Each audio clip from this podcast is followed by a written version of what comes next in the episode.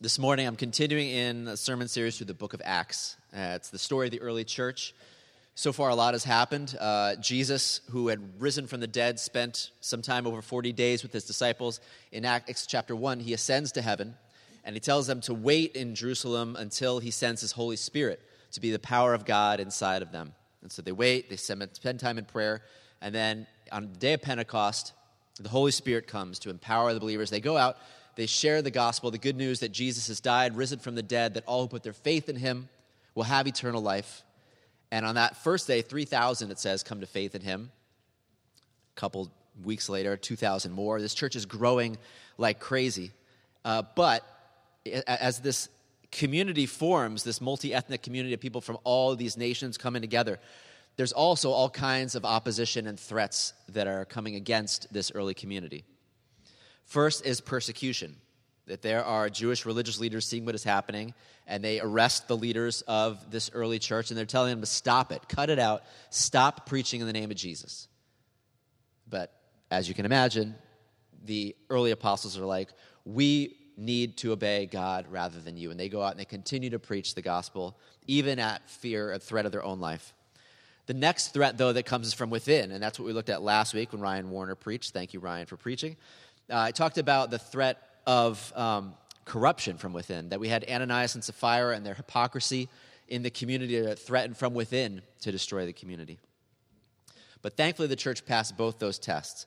And now, as we go to Acts 6, there's going to be a third threat. And it's a very subtle threat, but a very important threat that is a threat to the community, both the early community and to a community like ours today. And so I'm going to read just Acts chapter 6, verses 1 through 7 today. In those days, when the number of disciples was increasing, the Grecian Jews among them complained against the Hebraic Jews because their widows were being overlooked in the daily distribution of food. So the twelve gathered all the disciples together and said, It would not be right for us to neglect the ministry of the Word of God in order to wait on tables. Brothers, choose seven men from among you who are known to be full of the Spirit and wisdom. We will turn this responsibility over to them and will give our attention to prayer and the ministry of the Word. This proposal pleased the whole group. They chose Stephen, a man full of faith and of the Holy Spirit, also Philip, Prochorus, Nicanor, Timon, Parmenas, and Nicholas from Antioch, a convert to Judaism. They presented these men to the apostles who prayed and laid their hands on them. And so the word of God spread. The number of disciples in Jerusalem increased rapidly, and a large number of priests became obedient to the faith. Let me pray before we continue. Father, help us to understand what this means. We pray by your Holy Spirit that you would illuminate this text in our hearts and apply it to our lives, that we might more closely resemble, Lord, that early church community and its devotion to you. We pray in Jesus' name. Amen. So, there's one obvious threat in this passage, and there's kind of a subtle underlying threat that I really want to focus on this morning. But the obvious threat that you read about here is that as the church grows, some of the widows are being overlooked. And in those days, as there were widows who didn't have family, the church took on the responsibility of caring for them and meeting their needs. And the Grecian Jews are the Greek speaking Jews who had moved back to Jerusalem. The Hebraic Jews are the you know, Hebrew, the, the Hebrew speaking Jews. And they had been kind of at odds, and Hebrew Jews looked down on the Grecian Jews. And so it might have been out of bias that there were some Jews, uh, some widows who were being overlooked. Maybe it was just poor administration, that as the church grew, they were having a hard time meeting all the needs. Whatever it was, there was a lot of grumbling and complaining going on because some people were being overlooked and not cared for. And maybe when the church was smaller, the apostles, the 12 early disciples who led the church, could take care of all the needs. But as the church grew, they were having a hard time meeting all the needs that were out there. So, again, whether it was bias or poor administration, all the widows' needs were not being met, and there was a kind of grumbling and complaining building in the church. But there's a threat underneath the threat that I really want to focus on today. It's not just that, wow, the needs are great, we can't meet all the needs the threat underneath the threat was the threat of distraction. That Peter, James, and John, the other apostles, as the needs grow and people are complaining, they said it wouldn't be right for us to neglect the ministry of word and prayer to wait on tables. And so they say we got to raise up people who can meet these needs because we have to devote ourselves to the ministry of the word and prayer. So, yes, there's a threat, kind of the grumbling, complaining that's threatening the disunity, the unity of the church, but underneath that threat is a more subtle threat that Peter, James, and John notice, and that is distraction. That because of the increasing needs, there's the temptation to be distracted from their main priority, which is the ministry of word, the word and prayer, as they call it, to focus on waiting on tables and meeting the needs of the community. So they do two things to handle the threat that I want to look at this morning. The first is this the apostles prioritize prayer and the ministry of the word. Again, they see all the needs that are among them, but instead of taking all the needs on themselves, they say, Our responsibility, our primary responsibility is prayer and the ministry of the word. That is not to say that the care of widows is a bad thing, because it is a very biblical and important thing to do. Think of James, one of the early church leaders, wrote this himself.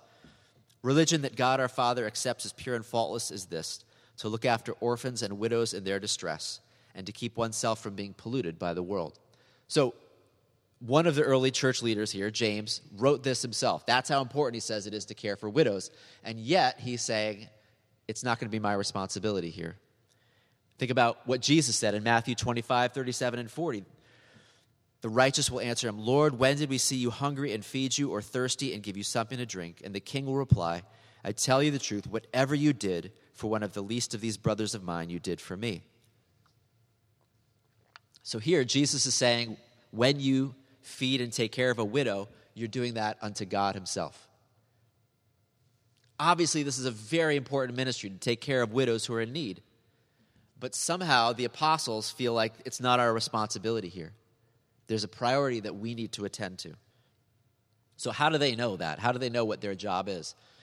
Think of the marching orders left by Jesus. Remember, beginning of Acts, he said this to the apostles You will receive power when the Holy Spirit comes on you, and you will be my witnesses in Jerusalem and in all Judea and Samaria and to the ends of the earth. Your job is to be a witness to what I've done, to my life, death, and resurrection.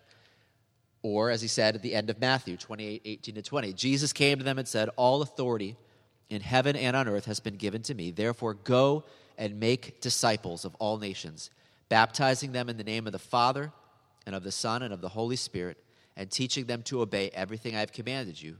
And surely I am with you always to the very end of the age. So Jesus had left them with these instructions Your job, your responsibility is to go out and make disciples of all nations. Tell everyone in the whole world, everyone you come in contact with, about my life, death, and resurrection, that their eternal destiny depends upon turning from sin to faith in me. Baptize them, bring them into a community where they're going to be cared for, they're going to learn to be taught everything that I've commanded you. That's your job to go out, bring people into the faith, bring people to faith in me, bring people back into relationship with God, teach them what it means to follow me. And so, as the needs increase in the community, the apostles, recognizing how important it is to care for these widows, also recognize that their priority is not to wait on tables. Their priority is this prayer and the ministry of the word. Because this task, to preach the gospel and to raise people up in the faith, is impossible apart from prayer. Think of what Jesus said in John 15 5. I am the vine, you are the branches. If a man remains in me, and I in him, he will bear much fruit. Apart from me, you can do nothing. That's prayer right there, remaining in God. That if you are apart from me, doing your own thing, it's going to be fruitless. You're going to fail. It's going to bear nothing. You need to be in prayer, he's saying, connected to me as branches are to a vine as you're going out to fulfill the Great Commission to make disciples of all nations, to baptize them, bring them into community, and then teach them to obey, if you try to do that on your own without prayer, without being connected, it's going to be fruitless. Why? Because this is the truth. 2 Corinthians 4 4, the God of this age, meaning Satan, has blinded the minds of unbelievers so that they cannot see the light of the gospel of the glory of Christ, who is the image of God. In other words, it's a supernatural work to bring someone to faith in Jesus. You're not arguing someone into the faith, convincing them, unless God, by His Holy Spirit, lifts the veil and allows someone to see Him, they're lost. This is why Jesus said to the apostles in Acts 1 wait in Jerusalem until you're clothed with the Holy Spirit and power from on high. Because if you, in your excitement, to tell people about the resurrection. Go out there and proclaim Jesus is risen from the dead. No one's going to believe you, and it's going to amount to nothing. You need to wait until you have the Holy Spirit and then go out and share. Apart from Jesus, apart from the power of the Holy Spirit, nothing's going to happen. It's going to be fruitless because this is a supernatural work. And you're not going to be able to do anything supernatural, anything of eternal significance, unless you are connected, like branches to a vine, in prayer. So, the apostles recognize as the needs increase, their responsibility, their primary responsibility, is prayer and the ministry of the word. That they need to make sure they are devoting serious time to prayer, to staying connected to God. One of my favorite definitions of prayer is this one by Alvin Reid. He wrote this Prayer is intimacy with God that leads to the fulfillment of his purposes. Because I'm sure prayer means different things to, to all of you, but I like this definition because it highlights that truly at its heart, what prayer is, is intimacy with God. It's a relationship with God that leads to the fulfillment of His purposes, not our purposes. It's not that I'm taking what I want, bringing it to Him, and asking Him to bless and baptize it. That I am spending my time in the presence of God. We are spending our time in God's presence, asking Him to reveal to us what His purposes are, how we should be spending our time. Does that make sense? That's prayer. Intimacy with God that leads to the fulfillment of his purposes. And so the apostles recognize that's what we need to prioritize. This whole church thing, this whole mission, it's not ours. It's not our creation. It's not our mission. It's his mission, it's his creation, it's his purposes. And we need to be in line with his purposes, with his mission, with his will. Otherwise, it's going to amount to nothing. The danger today, if I could fast forward to where we are today, one of the dangers today is that we have so many resources at our disposal, so many programs out there, so many church models, so many books and video series and all kinds of things that we don't think we're in the same boat as those disciples. We think we can just pick and choose and do whatever we want and grow a church, right? I mean, there are ways, right, that you can grow a church by human doing. Not even depending on God, not even doing prayer, okay? Right? If we pick the right songs and, and, and make it flashy and showy and up tempo and crazy, you know, like we could, there's things we could do. Get a big building and great branding and marketing. There's all kinds of things that we could do to draw a crowd. Right? The people say, wow, look at that church, how amazing their website is, right? And how incredibly, you know, moving and inspiring that music is and how the pastor talks like this you know like there's ways i can use my voice you know to kind of make it sound like we're doing something here. The holy spirit is moving. In reality it's just man-made trying to manipulate people. But somehow we've bought into the lie so many of us that it's about what we do in the flesh what we can do you know what programs we do that's how we're going to draw a crowd, right? That's how we're going to get people and grow a church is through man-made programs and ideas, not by the power of Christ and the indwelling spirit. I mean, again, step back and look at the big picture here. What does it show you? What does it teach you that the first century church grew exponentially? They didn't have big church buildings. They didn't have marketing and branding. They didn't have hip worship leaders, great sound systems. They didn't have any of that and their church grew exponentially. How did it grow? Prayer, the ministry of the word, love. That was their marketing, that was their branding. They were connected to God, they were intimate with Him. They were fulfilling his purposes. They were de- depending on the power of the Holy Spirit. This was in a culture that was anti Christian, right? I mean, if they would be killed for their faith, all of the apostles eventually and yet the church grew exponentially. What does it tell you when you look around the world and you see where is the church growing and where is the church shrinking? In North America, in Europe, where we have all the resources at our disposal, the church is shrinking.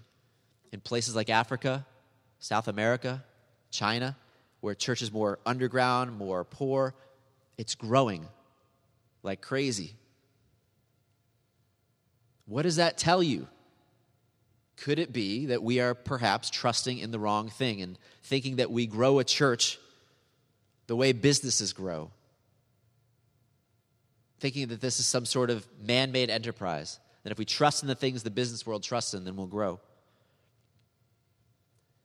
No, the apostle said, we need to devote ourselves to prayer and the ministry of the word. That is how God's church grows, that is how his mission is fulfilled. This is what, if you had to pick any couple verses about the power of God's word, it's these.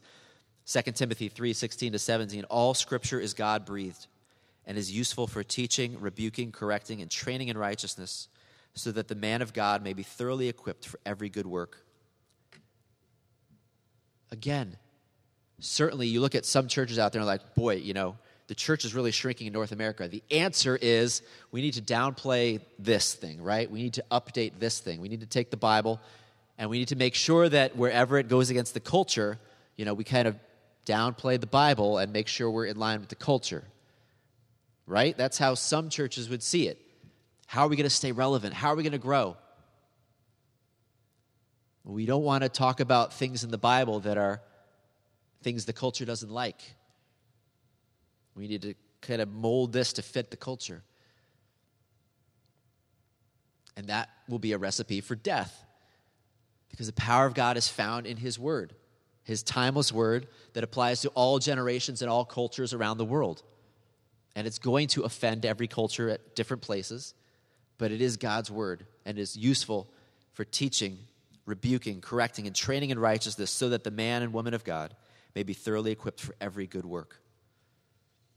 To be devoted to the ministry of word means that even today we're devoted to this. It's not about me sharing my thoughts, my opinions.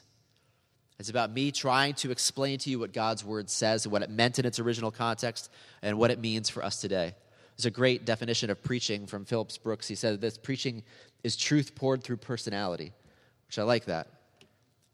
It's not that I'm just a robot up here, it's God's truth poured through my personality.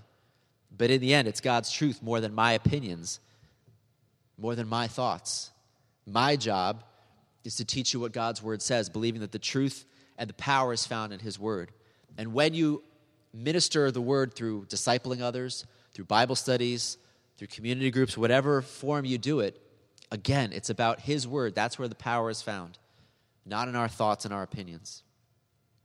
Great example of that is the Apostle Paul, 1 Corinthians 2 1 through 5. He said, When I came to you, brothers, I did not come with eloquence or superior wisdom, as I proclaimed to you the testimony about God. For I resolved to know nothing while I was with you except Jesus Christ and Him crucified. I came to you in weakness and fear and with much trembling. My message and my preaching were not with wise and persuasive words, but with a demonstration of the Spirit's power, so that your faith might not rest on men's wisdom, but on God's power. It's an amazing passage there where Paul is saying, you know, yeah, I know I'm, I'm kind of famous here, but it's not because I'm eloquent, because I have superior wisdom. His, he's all about prayer and the ministry of the word. I'm coming to minister the word to you with the, the Spirit's power. I've been praying, I've got people praying for me, and that's what I'm doing here. I come with fear, trembling, in weakness, but I'm preaching to you Jesus Christ and Him crucified because that is where God is found. That is where the power of God is found. Or think about the apostles in Acts 4. When the religious leaders saw the courage of Peter and John and realized that they were unschooled, ordinary men, they were astonished. And they took note that these men had been with Jesus. Again, just think of the contrast between here's the world's approach to growing anything, right? You find the superstars, you find the heroes, you you do the great marketing and the branding and all these things. And there's a place for a lot of these things. But if our hope is placed in that stuff, the man made stuff, God is going to step back and say, All right, go ahead. You do your thing and see how it goes. The apostles recognized our priority has to be prayer and the ministry of the word. That's what's most important. That is how the church is going to grow. That is how the mission is going to be fulfilled. Nothing's changed in 2,000 years. It's still prayer and the ministry of the word. However, having said that, in order to focus on prayer and the ministry of the word, they needed to do one more thing, which was this they needed to empower godly leaders. Their answer was not, you know what, the widows are just going to have to suck it up, right? The widows are just going to have to starve. That's not their answer. Their answer is, yes, we need to make sure as a church we are caring for widows because that is God's heart. We, as the apostles, can't do that on our own. We can't wait on everyone's table. We need to make sure we're devoted to prayer and the ministry of the word. However, we also need to empower godly leaders who can make sure that the widows are taken care of. In Acts chapter 6, what do they do? They ask the men to choose six men or seven men full of the Spirit and of wisdom. Some of you might have recognized that all the names there are Greek names. They choose seven Greek men to, to minister to these Greek widows to make sure they're cared for. Again, I don't think it's important that it was all men in those days. The important part of this is that God is raising up, asks us to raise up and empower godly leaders to meet the other needs, the other things that come along with being a part of this church. Because as the church will grow, what's going to happen? As the church grows, it's harder and harder for a pastor or elders to meet every need. And tend, what tends to happen is more grumbling and complaining as people get overlooked, as things fall through the cracks. And that's where, if there's wisdom among pastor and elders and leaders, they will raise up godly people and empower them to do those things that they no longer have the time to do so that they can focus on prayer and the ministry of the word. As Paul wrote in Ephesians 4 11 to 16, about, he said it was he, Jesus, who gave some to be apostles, some to be prophets, some to be evangelists, and some to be pastors and teachers, to prepare God's people for works of service, so that the body of Christ may be built up, until we all reach a unity in the faith and in the knowledge of the Son of God and become mature, attaining to the whole measure of the fullness of Christ. Then we will no longer be infants, tossed back and forth by the waves, and blown here and there by every wind of teaching, and by the cunning and craftiness of men in their deceitful scheming. Instead, speaking the truth in love, we will in all things grow up into Him who is the head, that is Christ. From Him, the whole body, joined and held together by every supporting ligament, grows and builds itself up in love as each part does its work. Did you notice what he said? That the role of the pastor and the teachers and all those church leaders is to prepare God's people for works of service. It's to empower people to serve in their gifting. That it's not there's one class known as the pastor and another class known as the lay people, right? But that we are all ministers. Every one of us, you are a minister. We're all ministers here, gifted by God to serve. Each given different gifts to serve in different ways but every one of us is a minister. And those who are the leaders are meant to empower God's people for works of service, to help them to recognize their gifts, to empower them and support them as they use those gifts in ministry. And so it says at the end there the whole body, joined and held together by every supporting ligament, grows and builds itself up in love as each part does its work. Certainly, this passage shows how important the gift of administration is which is a gift I do not have. But that gift of administration, the ability to raise up and, and pull together teams of people working towards a task, to be able to delegate, to be able to pass off things, it's, it's so important in a church. If those early apostles said, Yeah, we need to make sure we're waiting on all these tables, the church would have just stagnated. But they recognized our job as leaders is to focus on prayer, to make sure we are connected to God, doing what He wants us to do, making sure that we're dedicated to the ministry of the Word, preaching the true gospel, teaching God's Word, not letting it get watered down. And we need to raise up leaders, people who are full of wisdom and the Holy Spirit to fulfill the other responsibilities. We have in these church, in this church, we have men and women who serve in various ways who make sure that people are greeted when they walk in the door, who make sure that there's food and coffee afterwards so people can stay and fellowship. We have people using their gifts in worship to sing, to lead music. People who pray before the service, lead prayer groups to make sure our church is de- devoted to prayer. People who are making sure the AV goes smoothly and that all of this is beamed out over cyberspace There's people who lead community groups, host groups throughout the week where people can come together in deeper community. There's people who serve in this building, making sure this building is clean, that things are fixed. There's people who are serving in Sunday school and the nursery and youth group, making sure that we are raising up the younger generation, discipling them as well. There are many ways to serve. There's people who reach out by phone, by letter, by visit to make sure that we're caring for the needs of each other. There's a website. There's opportunities to write for the Weekly Pulse. There's opportunities to make sure that we are reaching out online via social media. There are so many opportunities to use your gifts and service. How would God have you serve? Where has He gifted you? And if you don't know how He's gifted you, try something. Try to serve somewhere and see. God has created and formed His church. He's raised up leaders whose primary responsibility is prayer and the ministry of the word. And in order to do that, they also need to empower godly leaders to serve in various ways to make sure that people are cared for, needs are met, that we reach out to each other and love each other. And so I want to encourage you this morning. How has God gifted you? Where can you serve Him? Where can you serve your brothers and sisters? This is a very challenging passage for me. I struggle with, with this element of the administration, with the delegation, with the empowering godly leaders. I struggle with making sure I focus on prayer and the ministry of the word. I look at my schedule and the things I devote my time to, and often it is prayer that gets squeezed out by all the other responsibilities. And even though I recognize that sometimes I still have a hard time figuring out how to pass those things off. So pray for me. Pray for us as leaders that we would improve the way we empower godly leaders and delegate and pass things off so that we could make sure that we as leaders are in touch with God, that we are pursuing intimacy with God that will lead to the fulfillment of His purposes, that we're not wasting our time doing things that He never asked us to do, right? But that we are doing those things that God has called us to do, that He's empowering, that He's going to bless.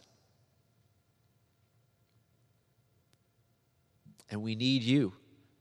We need each one of you to consider how might God be calling you to serve him. We're so grateful for those of you who do serve in so many ways in this church, making sure that the needs are met and people are cared for. And so, what I want to do is, since the focus is supposed to be on prayer and the ministry of the word, I want to spend a little time together in prayer before we respond in worship. First and foremost, I want to begin by going back to this verse, John 15, 5. I am the vine, you are the branches. If a man remains in me and I in him, he will bear much fruit. Apart from me, you can do nothing. And let's take a couple minutes, and if you want to pray out loud, you're welcome to pray out loud for our church. If you want to pray in silent for, your, for yourself or for our church, pray along these lines that we would remain in him, recognize that apart from him, we can do nothing that the things that we devote our time to, our energy to, would be things that are of Him, of His initiation, not just doing the things that we think are important. So let's pray along these lines that we'd stay connected to Him and follow His lead.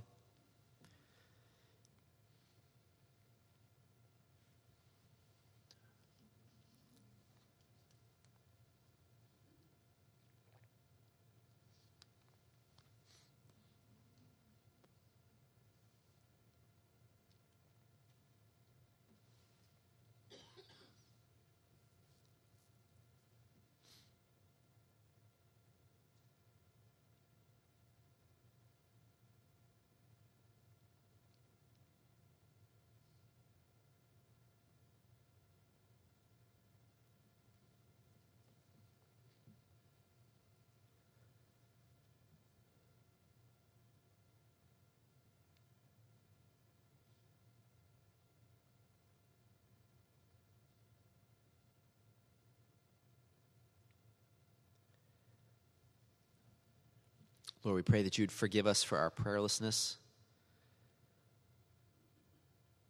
for our stubborn independence, for all the ways that we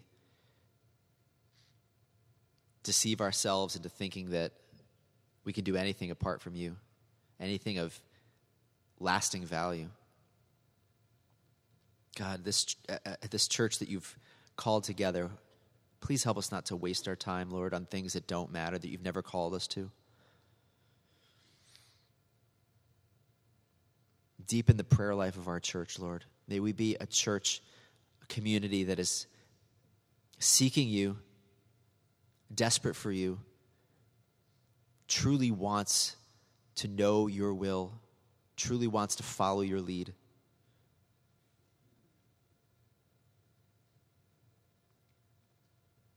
Please reveal yourself to us in deeper ways. Please reveal your will to us, your purposes. What is the purpose of this church? What is it that you want us to do in this community, in this time and place?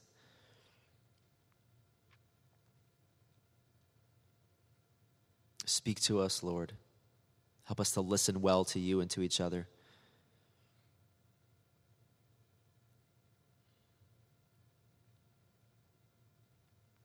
Apart from you, we can do nothing.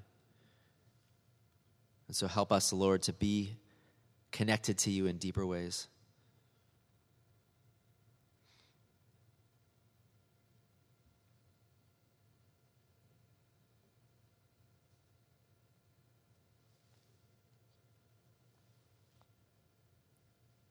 I just want to encourage you. One place to start is that we have pre-service prayer 9:30 to 10 every Sunday. That's one place to start. If you're like, I'm not sure where to begin with prayer, where to begin with seeking God for our church, for my life, 9:30 to 10 before the service, there's an opportunity to join together in prayer. Okay? So you're already coming here for 10. Come half an hour earlier. And pray for God to move in our service. Pray for God to reveal himself. Pray for this community, that we would truly be all that God has created us to be. 1 Peter 4:10. Let's pray this together as well. It says each one should use whatever gift he has received to serve others, faithfully administering God's grace in its various forms. This one is between you and God. How has he gifted you? How is he calling you to serve others? I want to encourage you as well. You should all have a connection card in your bulletin. If you don't have a pen, there's pens in the back. But I would encourage you to consider and to write down your name and an answer to this and put it in the box in the back before you leave. If God is calling you to serve, there are needs in this church. The hope as we head to next fall is that we can grow our Sunday school, for instance, from one class to two classes. But in order to do that, we would need more teachers. Are you willing to teach on a rotation once every four or five weeks?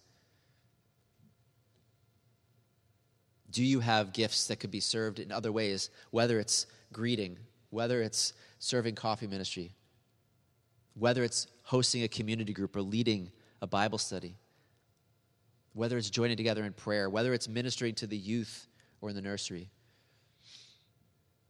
Maybe it's cleaning the church. How might God use your gifts to serve others? So let's spend some time in silence between you and God this time, just asking Him. And if there's a way, I would encourage you again, write it down and drop it in the offering box in the back, and we'll be in touch with you. Let's pray.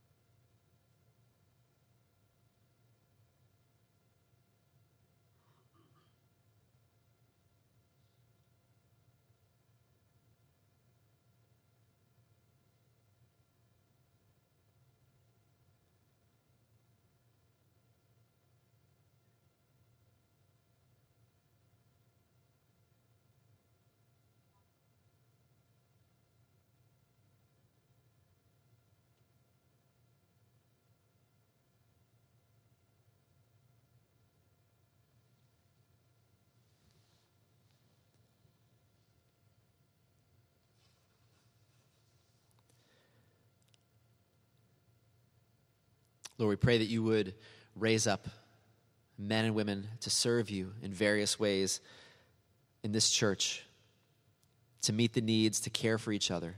May we be a church of love that loves each other the way you have loved us, that everyone who walks through these doors would be blown away by how we love each other, by how we care for needs, the way that early church met every need that there was. And you added to their number daily those who were being saved as people saw the incredible community and how they loved you and loved each other. May that be true of us, God.